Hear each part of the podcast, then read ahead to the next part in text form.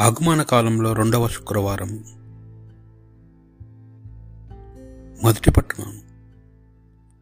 ప్రవక్త అయిన యశా గ్రంథం. నలభై ఎనిమిదవ అధ్యాయము పదిహేడు నుండి పంతొమ్మిది వచనముల వరకు. మేము రక్షించే ఇజ్రాయేలు పవిత్ర దేవుడు మీతో ఇట్లా అనుచున్నాడు నేను ప్రభుడైన దేవుడను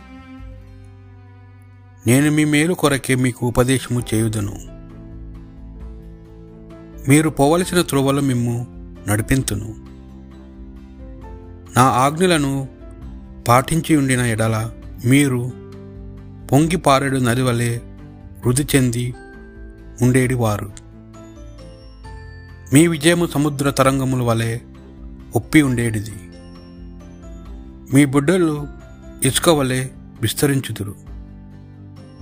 మీ సంతానము ఇసుక రేణువుల వలె సంఖ్యలకు అందంగా అదగా ఎందురు వారి నామము నా సన్నిధి నుండి తీసివేయబడదు లేదా మరువబడదు. ఇది ప్రభువాక్ భక్తి కీర్తన. ప్రభు నిన్ను అనుసరించేవాడు అంధకారంన నడువక జీవపు వెలుగును పొందును. దుష్టుల సలహా పాటిప్పనివాడు. పాపుల మార్గమున నడువనివాడు. అపహాసకులు కూర్చుండ చోటు కూర్చుండ నరుడు ధన్యుడు. ప్రభు ధర్మశాస్త్రం ఆనందముతో చదువుచు రెయ్యింబబులు మననము చేసుకొనుచుండును. ప్రభు నిన్ను అనుసరించువాడు అంధకారమును నడువుగాక జీవపు వెలుగును పొందును. అతడు ఏటి ఒడ్డున నాటగా సకాలంలో పండ్లిచ్చును. ఆకులు వాడిపోయిన చెట్టు వంటివాడు. అతడు తాను చేపట్టిన కార్యములన్నిటిను విజయమును గాంచును.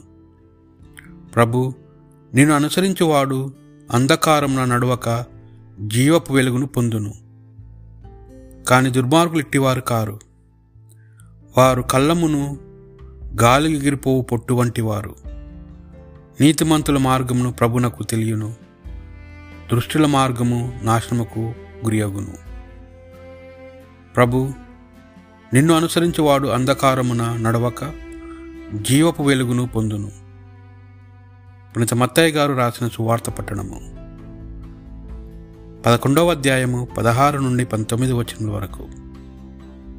ఈ తరము వారిని ఎవరితో పోల్చెదను?